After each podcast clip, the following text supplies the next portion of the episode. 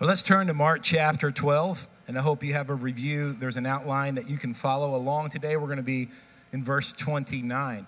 My wife Beth is with the CIL missions team. Also, two of my three kids are with her. They are having a wonderful time of ministry in the Appalachia Mountains uh, in Harlan County, Kentucky, which is one of the most challenged economic counties in America. But they've had a great weekend so far, and they're finishing their ministry this morning uh, by um, being at a local church and doing the worship and the preaching. And then they'll be driving back this afternoon. So continue to pray for them as that trip reaches conclusion uh, when they arrive here at the church late this afternoon. Mark chapter 12, starting with verse 29. It's my desire today for you to be encouraged by the hope that we have in Christ. Uh, because there's a lot of reasons to be discouraged today. If, if we look at a lot of the indicators in culture and society, but we are not the first people who have encountered challenging situations. We, we live with this, sometimes this um, wrong perception that we're like the only people who have ever lived in a culture that opposes God is simply not the case because Jesus ministered right in the middle of a culture that was opposed to God. In fact, if you begin to think about the Jewish people and what a minority they were within the Roman Empire and how little political power they had, and they had no organized army, the Jewish people uh, had none of the earthly assets that, that we would think we would need for power. And yet, out of this little tribe of people came the hope of the world, which is Jesus Christ and the gospel message. And so, Jesus, in the midst of difficult circumstances, taught us how to live. And so, today, I want you to be encouraged with uh, the, the teaching from Mark 12 today. Let's start in verse 28, actually. Mark 12, starting with verse 28. One of the scribes approached when he heard them debating and saw that Jesus answered them well. He asked them, he asked him, excuse me, here's the question Which commandment is the most important of all? So you see here that if you've been to church the last three or four weeks, we continue the theme of Jesus encountering what we've called in the modern terms gotcha questions. They're trying to get Jesus. And so here we go again. Which commandment is the most important of all? Jesus, this, this is most important, Jesus answered. And he quotes a scripture in verse 29, a scripture from the Torah, our Old Testament. Listen, Israel, the Lord our God, the Lord is one. Love the Lord your God with all your heart, with all your soul, with all your mind, and with all your strength. 31. The second is love your neighbor as yourself. There is no other commandment greater than these. Verse 32 Then the scribe said to him, You are right, teacher. You have correctly said that he is one and there is no one else except him. And to love him with all your heart and all your understanding and with all your strength, and to love your neighbor as yourself is far more important than all the burnt offerings and sacrifices. And 34, and when Jesus saw that he answered intelligently, he said to him, You are not far from the kingdom of God. And no one dared to question him any longer. Verse 34 is kind of our key phrase today. You are not far from the kingdom of God. Today's teaching is called Not Far from the Kingdom. And we live in this type of polarized society where religion and the Christian religion is having less prominence and less influence, and frankly, far less popularity. And there are certain cultural indicators that, that make us feel that our country or our society is so far from God. And that may be true. I'm not necessarily disagreeing. Here's where I want you to be encouraged today in the individual hearts of people, the people we work with, the people that our kids go to school with, the, the people that that, that we don't know personally, but we have certain social interactions at restaurants and gas stations and so forth.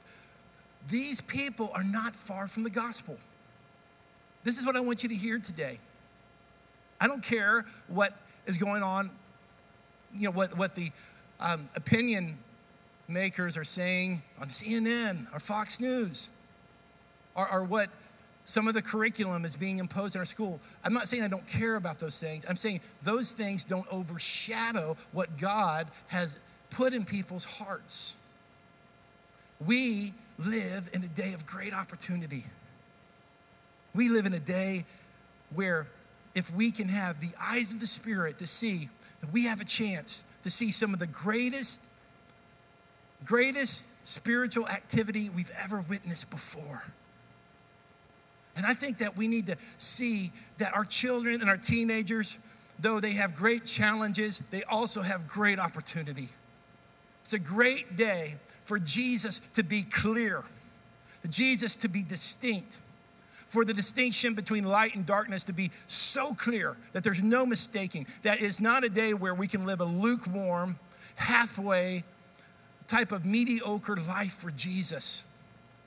We have the opportunity to live by the original intention of Christ. Everything, disciples of Christ, taking up our cross daily and following Him. This is the opportunity that lays before us. I didn't even start preaching yet, but here we go. Have you guys tried to buy a phone lately? It is a mess. These phone companies have us so turned around on their plans I, I went to buy one in recent months. And of course, we have now four phones in our house, and Lincoln will probably be our fifth in the next few months, somewhere along the line. So there's all types of different ways you can buy a phone now. You can buy it outright, but no one wants to put several hundred dollars down. So then you can, it used to be you could get a contract, and after a couple of years, you get a new phone, but now they want you to prepay the tax and the and then if you prepay the tax, you can make it pay. You know, there's all these different plans. I was at the the store of an unnamed phone company because I know my opinion carries a lot of weight, and so I do not endorse nor defame these phone companies. And the guy explains to me the options. I said, Can you explain it again? So he explains a second time, and I nodded my head, head as, a, as if I understood what he was talking about. And then after five minutes, I said, Can you go back and explain that again? He explains it again. Finally, I said, I, I just made an A in advanced statistics on a doctoral level, and I have no idea what you have talked about after three explanations. I mean, it is definitely, it is definitely a system to get us. One of the most stressful, stressful things I ever do, I have not done this in a long time, is to go out to eat with a group of people at the Cheesecake Factory because the menu is just way too big. And people are like stressing out about am I going to get me mahi steak quesadillas, our lobster enchiladas, or Angus beef seasoned on my salad? All of these really odd recipes, and like there's stress, there's too many choices. I've been with groups of people. There's been a there's a group of five that I'm thinking of specifically, but uh, other groups too, where this becomes an event that we are putting stress upon our life at $20 a head. The menu is just way, way too big. When we talk about tax policy, you guys want me to talk about tax policy? Because I know you want to hear politics on Sunday morning, right? Haha. Um, whether you believe in a progressive tax or equal tax, everyone can agree with this. They ought to get the thing down to one or two pages. It's just ridiculous. Whatever, it doesn't matter what philosophy you have, you should be able to fill out a page or two and, and not have to pay your CPA a couple hundred dollars uh, to pay the government even more money. The point I'm trying to make is complexity is not better. You understand that? That sometimes we think the more complex it is, like, uh, the, the, more complex in, uh, a menu is, the more complex an issue is, then the deeper it is. And so, a better way to put this is complexity is not necessarily deeper. Simple is good. Simple is appealing. This is one of the reasons uh, the Apple company has had success these last 15 years because the simplicity of it, of integration, of everything, you just take a computer out of a box, push a button, you're ready to go. You have everything you need. We just want things to be simple. Here's my first observation the gospel is simple. I want you write that down. The gospel is simple. We need to not only understand this, but cherish this thought process. Well, what is the gospel? And I, I, preached on this earlier this year, but the gospel is God coming to us, God paying the price for us. It's not man searching after God, it's God searching after man.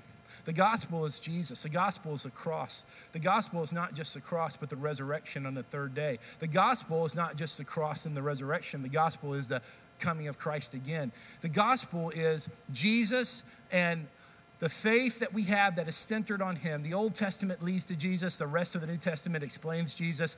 Jesus is the pinnacle of our faith. That's the gospel. And unfortunately, that's just not enough for people. It's just not enough for people. In my Wednesday night class, we were discussing this, and I just said, you know, Christians are bored with Jesus. They want something complex. They want something tricky. They want something that is kind of been hidden for 2,000 years, and now all of a sudden we know now because it's complex. Jesus took the whole Old Testament, the Torah, Genesis through Deuteronomy, and the Psalms and the Proverbs and all of the prophets and he answered this question masterfully. And he said, the whole law can be summed up really easily. And he wasn't even just talking about the Old Testament that we know, he was talking about all of the rules the other rabbis have put upon the rules. Uh, so the Pharisees, the Sadducees, the rabbis put rules on top of the rules. There were the rules that God gave us called the law, and then there were interpretation of those rules that meant rules upon rules upon rules. There were so many rules that people didn't know what to follow, when to follow, how to follow them. So they tricked, tried to trick Jesus instead of all this complex, massive commandment, what is the best? And so Jesus says this. Look at 29 with me. This is the most important Jesus answered. Listen, Israel, the Lord our God, the Lord is one. Love the Lord your God with all your heart, with all your soul, with all your mind, and with all your strength. The second is love your neighbor as yourself. There is no other command greater than these. I've loved the fact that many churches today have really simple uh, mission statements. One that I've heard quite a bit, and it came from Thom Rainer's Simple Church book called Love God, Love People. I bet there's, there's probably 10 churches within a 10 mile radius that have that theme. Ours is very similar too. Know his love, share his love. Keep it simple. Keep it simple. Jesus said, I'm going to sum up the whole law. Now, this isn't the gospel. I told you that the gospel is Jesus, God coming to man. But the byproduct of the gospel, uh, the results of that is let's love God, let's love people. So, th- this, let's know his love, let's share his love. Let's keep things simple.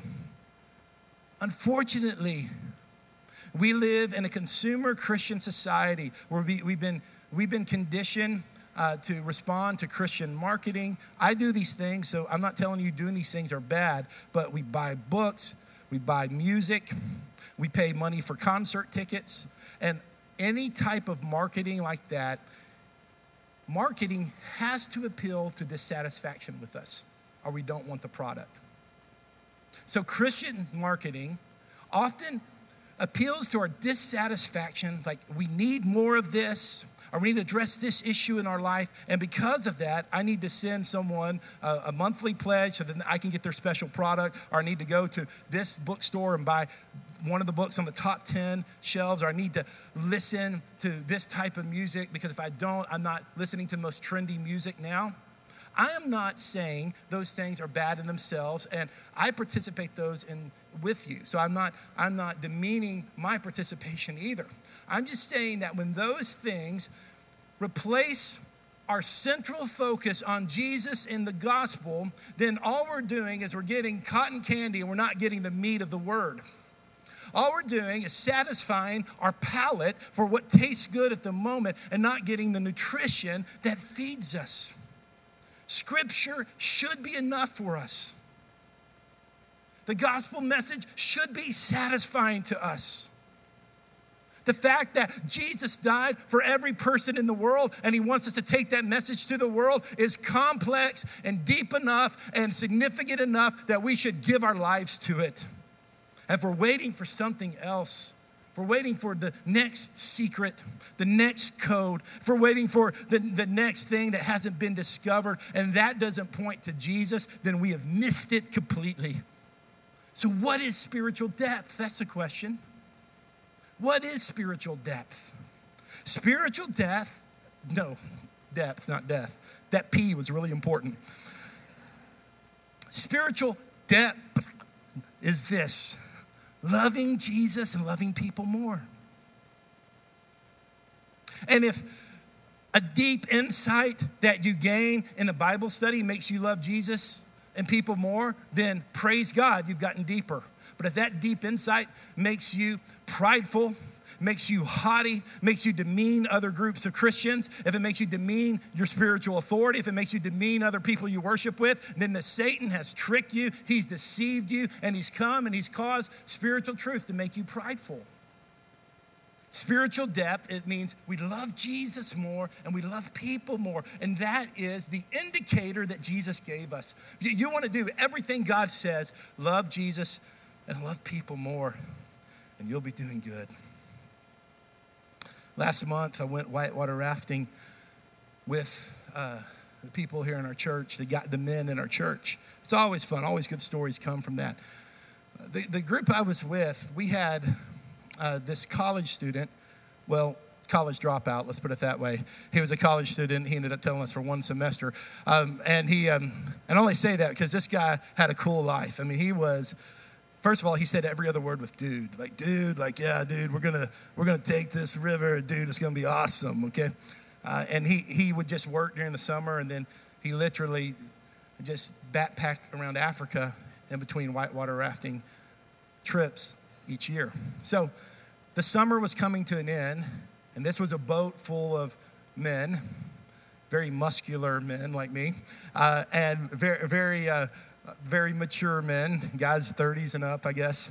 And so he decided he was going to have fun with us. He decided he was just going to really challenge us. So when you first go whitewater rafting, the most important thing to understand is this your river guide says, Listen to me.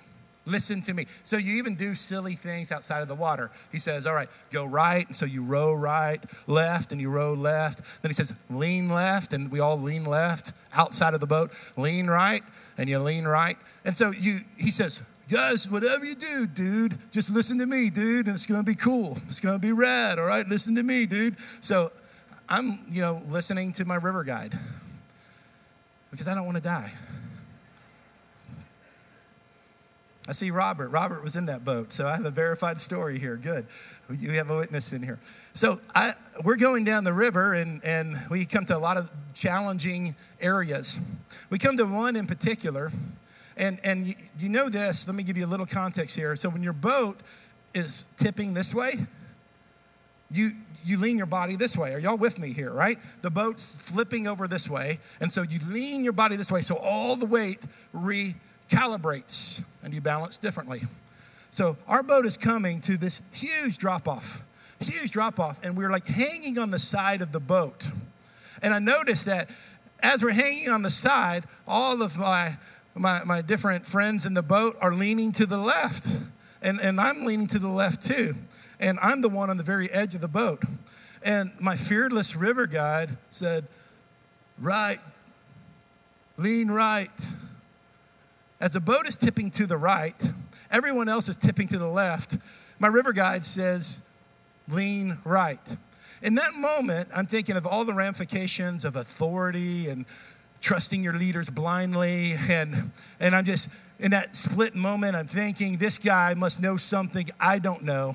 This guy must know something that everyone else in this boat doesn't know. He has so much experience on this river that he is telling me to do something that is counterintuitive to what my body is doing right now. So, as the boat is tipping to the right, and I hear my leader say right, I just leaned this way and kept leaning and leaning and leaning and went all the way under into the water. It dumped me.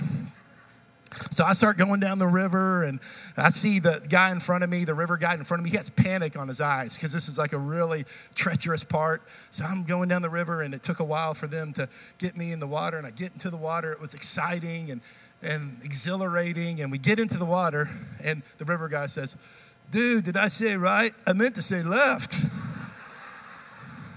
I nearly punched that kid in the face, man.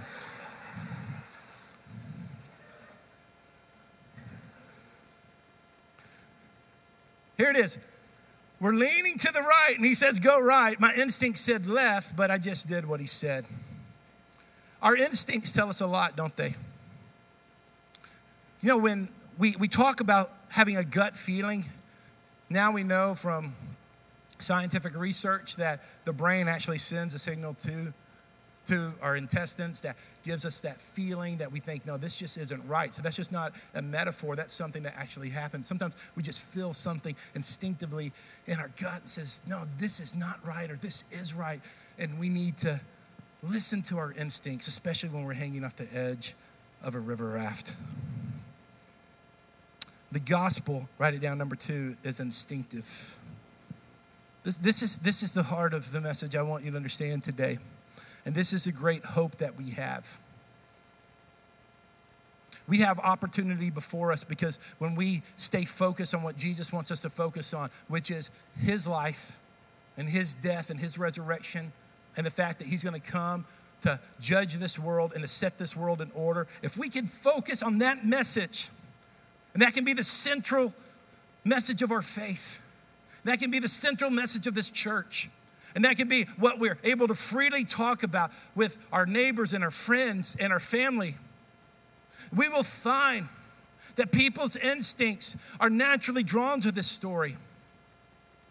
And in a culture that's in our American culture that's saying, lean right, lean right. We don't need the old, outdated book to tell us what. We don't need the Bible. Lean right.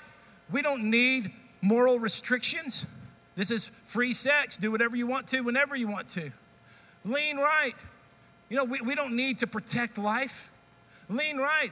We, we don't need to, to be part of institutional religion that's corrupt. Lean right.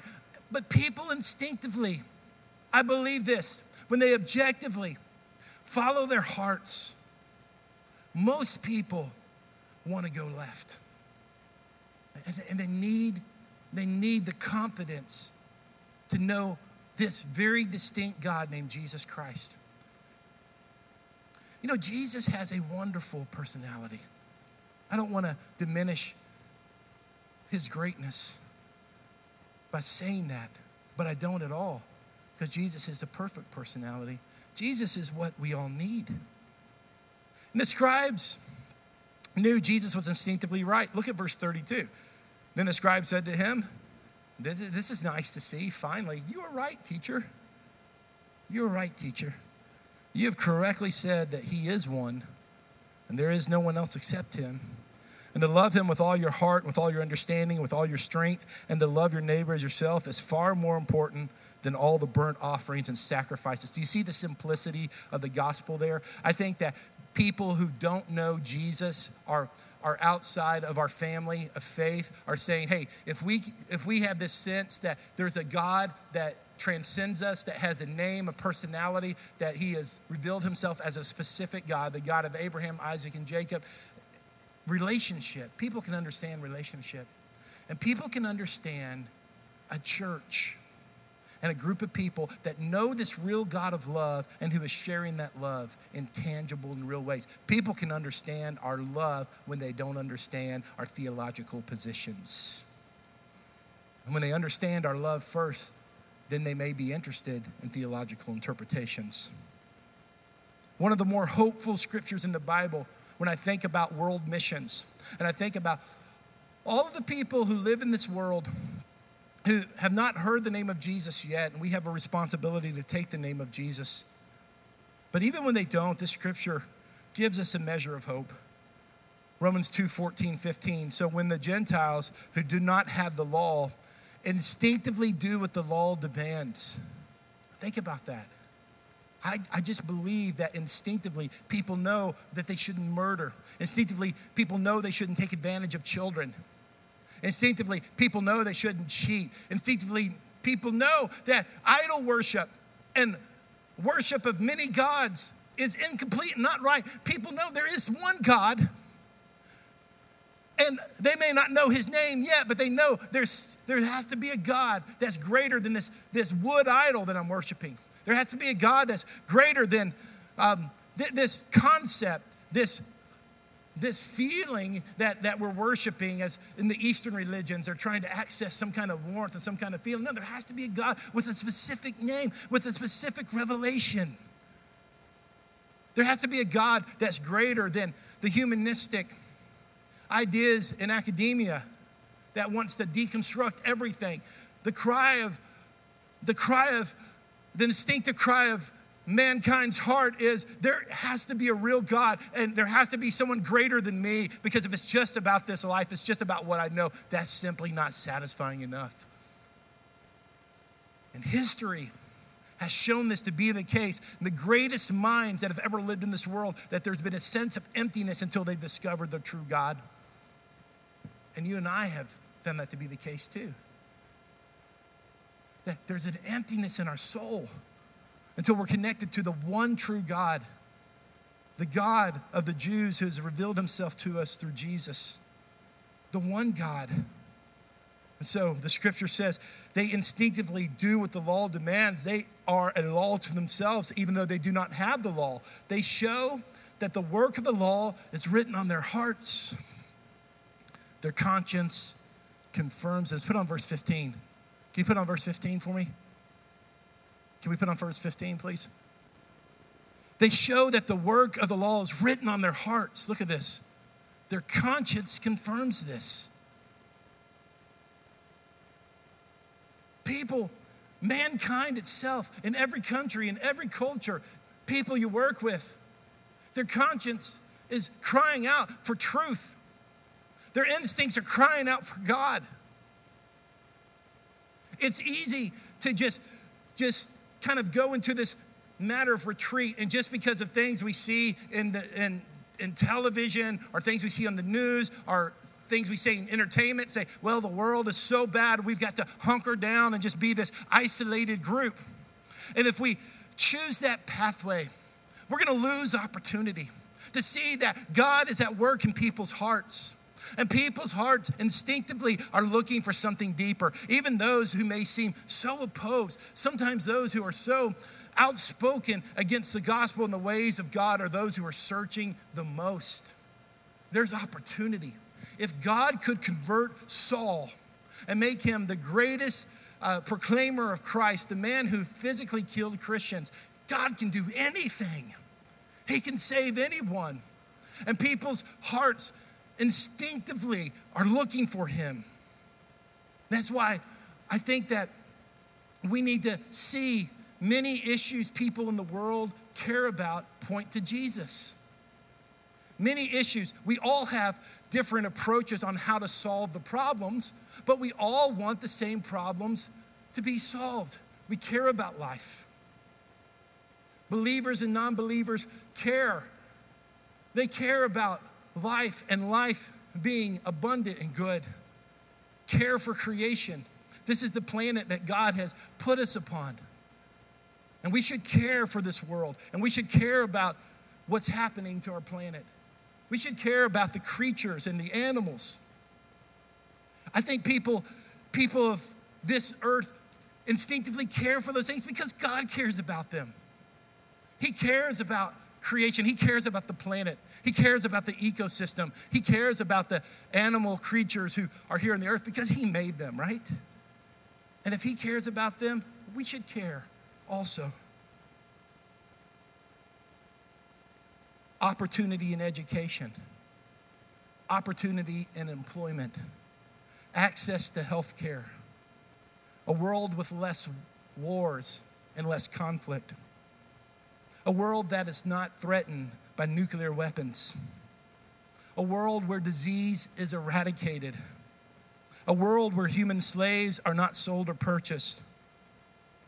A world where death is not final and death is not eternal. These are the instinctive things that every reasonable human being wants to happen here on this planet. And these are issues that we should care about and we should be engaged in. And we should resist the thought to say, well, since Jesus is coming back, I'm not going to care about the planet. I'm not going to care about creation. I'm not going to care about education. I'm not going to care about equal, uh, uh, employment opportunities. We don't care about the economy. We don't care about uh, education or anything else because we're just waiting for Jesus to come back. That is a deception. He could come back at any time. Jesus could come back at any time. I don't think he's going to come back tonight because people have been predicting it, but he could back, come back tomorrow or next week or next month. Jesus could come back at any time, but until he comes back, we need to be about the Father's business and we shouldn't just retreat and we shouldn't just let Satan have his way on this earth. We should care about every segment of society. We should care. And listen, those who don't know Christ care. They care about people. They care about creation. They care about the different categories that are affecting us. And we should care also. So, the cry of our heart, all of those things that are listed, you know what it points to? It points to Jesus. Jesus is the one who brings people opportunity. Jesus is the one who brings a better life. Jesus is the one who's going to end wars. Jesus is the one who's more powerful than nuclear weapons. Jesus is the one who provides for us financially and provides us the work, the work ethic we need to, to have economic advancement. Jesus is the one who's going to uh, lead to the eradication of diseases. Jesus is the one who's going to come and put social order back, and, and wars are going to end, and politicians are going to get along, and stuff's going to get done. Jesus is the answer. And instinctively, those who don't know Jesus are searching for those answers, and we have the answer in Him. So it is, the gospel is so instinctive. And we're so busy looking for the next complex thing that we have forgotten the simplicity of his message. To love him more and to love people. There's no deeper way to live. And the greatest theologians, the greatest theologians, the people who have studied this in context of languages and in context of history and in context of 2,000 years of tradition, keep it simple to Jesus. All of the people who are trying to make a bunch of money off you on books are trying to act like they have some secret no one's ever heard of before. Keep it simple with Jesus. Keep it simple with Him. Keep it simple with traditional Christianity, with that which has been tested, that which is of God, that which is, that which is reliable, that which is found in this scripture right here. You've probably been at a basketball game uh, where they have the halftime show. They're, they're trying to entertain the crowd for 10 or 15 minutes. And one of the things they do at these basketball games is they blindfold a person, they put them on all fours, their hands and knees, and they're supposed to crawl to another object in the middle of the court. The way they get there is by following the crowd's applause. Now, if I really wanted to show this to you, I would get down on my hands and knees and crawl around the front, but I'm just going to let you use your imagination. So the crowd, as they're getting closer, let's say they're crawling around, they're trying to get to this table here. As they get closer, the crowd cheers, but if they veer off and start crawling another way, the crowd starts saying, no, no, no. And Then they cheer and they get closer. How many know what I'm talking about? Will you raise your hand right now, if anyone? Okay, I'm just trying to decide whether I want to use this illustration in the next sermon. Several times I've been at games like this where the person who's crawling towards the sign that gives them like a new house or $500 or whatever case it is, they're, they're getting confused by the noise of the crowd. Some are cheering, saying, yes, yes. Others say, no, no. And they're confused. And the time limit runs out. The blindfold comes off, and they're so close to the object. They're so close, but they're just not there. This story and that illustration came to mind on this final point. Jesus is reminding us the gospel is not far. It's not far from our hearts. Our key verse today, Mark 12 34, says this He said to them, You are not far from the kingdom of God. I want some of you to be encouraged by this today. Someone you love, you think uh, uh, is so far from Jesus, but the Lord wants to remind you today, they are not so far. They are not so far from the kingdom. And sometimes that rebellion and that animosity towards God is an indicator that their spirit is agitated. And I just want to encourage you to pray, to love, to believe in the power of the message of Jesus, someone that you think is far away. Jesus says this morning, You're not far from the kingdom of God. You're not far from the kingdom of God. Now, it's easy to say, well, he's saying this to a Pharisee. He's saying this to someone uh, who has studied the scripture and was Jewish and understood the things of God. It's easy to say that. But I want to show you another, another, in, another story in the book of Acts.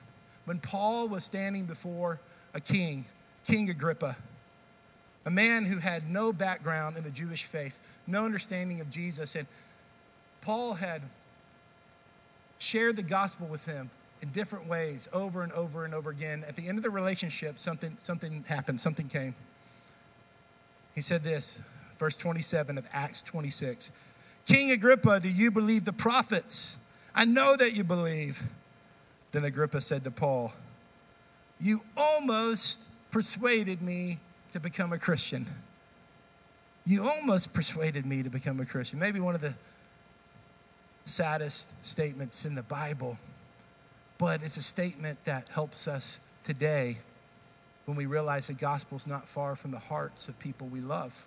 Because this man who had all the political power, financial advantages, all of what the earth has to offer, came so close to coming to know Christ, and who knows, maybe he did later on. The Bible doesn't record that. We don't know. No one knows a man's heart but God himself. But we know this is that if this Pharisee and this king were so close to the kingdom of God. They're so close to the kingdom of God. Someone that you know is closer than you think. Someone that you work with, someone you go to school with that you think is so opposed to the gospel, maybe a whole lot closer than you think. The breakthrough is on its way, the change is on its way. Guys, it's time for us to lift our hopes up a little higher. This is the life we have to live. Do we want to just go on and live our life with this pessimistic outlook that things are going to keep getting worse and worse, maybe we need to change our indicators. Maybe we need to change our metric. Maybe we need to quit looking for earthly power and begin to see that there's a spiritual power that cannot be touched, that the gospel is going to go forth no matter who's elected, no matter what party's in charge, no matter who's governor, who's mayor, the gospel is going to go forth no matter what local policy is, the gospel is going to go forth no matter what they do in the education system because the power of the gospel cannot be touched by earthly power. It's the power of God unto salvation. It's the power of God that brought Jesus out of the grave and with resurrection power. And if we focus on that, and if we proclaim that, and if that's the center of our faith, we will not lose hope. We will not be disappointed. And we have a chance to see in our day something we've never seen before. We have a chance to see people choose the Jesus without any attachments, without any ulterior motives. They're going to choose Jesus because of the greatness of who he is, not for social advantage This is an opportunity that's before us. This scripture, I love what it says. Romans 10 13 says this For everyone who calls up on the name of the Lord will be saved. I'm so glad this scripture has been revealed to us because I know I need this scripture. I know that I'm not counting on my works, on my morality, on my good deeds. I'm not counting on my ability to do things the right way because I don't do the right thing, do things the right way.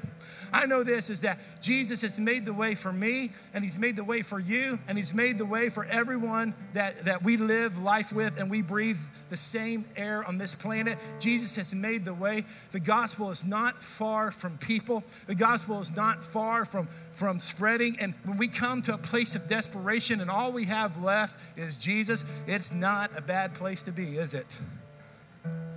Let me ask you this question.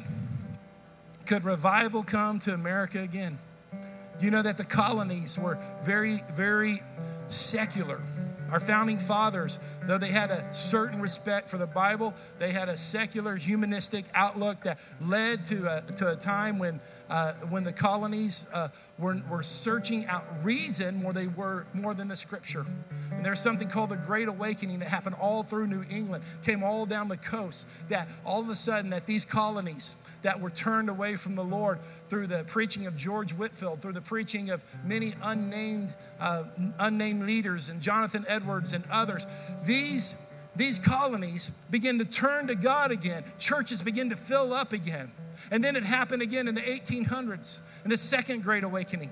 And it happened here, not far from here, and, and up at the border of Kentucky and Tennessee, as the country began to advance to the west, and there needed to be new churches started. That all of a sudden, churches started meeting in tents. Not because tents are special, it's because there was no buildings, okay? So we're not gonna put a tent outside just to have a tent revival. We can have revival in the air condition, right? Y'all with me on that? But they started having a meeting in tents and meeting in outdoor places, and the gospel started going outside into places that had never been before. And God began to stir the hearts of his people in this land, in this country.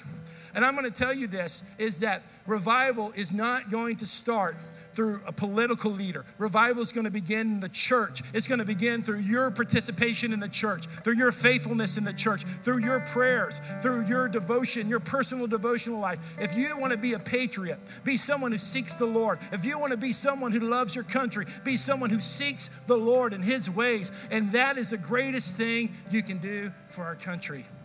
Amen. Amen. All right, let's stand together.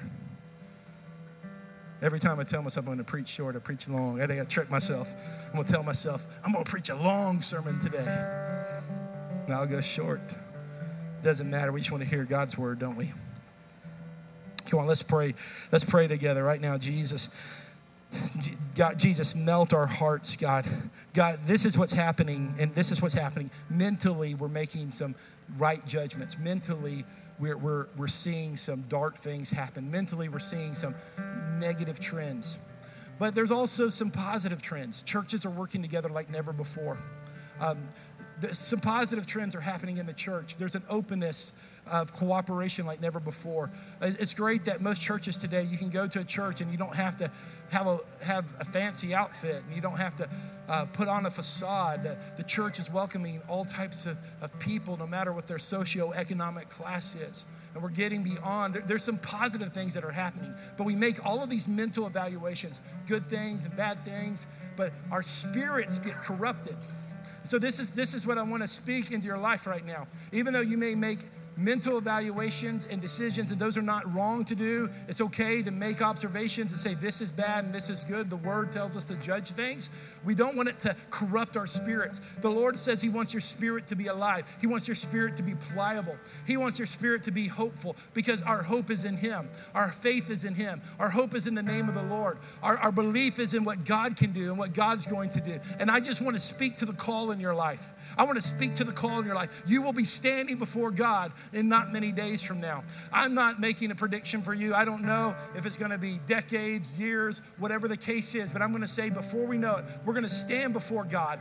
And our hearts do not need to be attached to these earthly things that causes us not to follow the call of God in our lives. And I just want to speak into you whatever God's called you to do for kingdom advancement, to love Him more, to love people more. Do not delay any longer. Do not put it off any longer.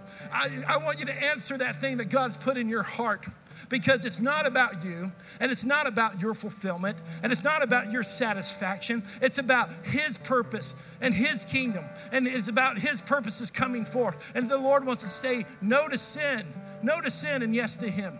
And He wants us to be disciplined people. And He wants us to be people who are about the Father's business. And these, these are things that pleases the Lord.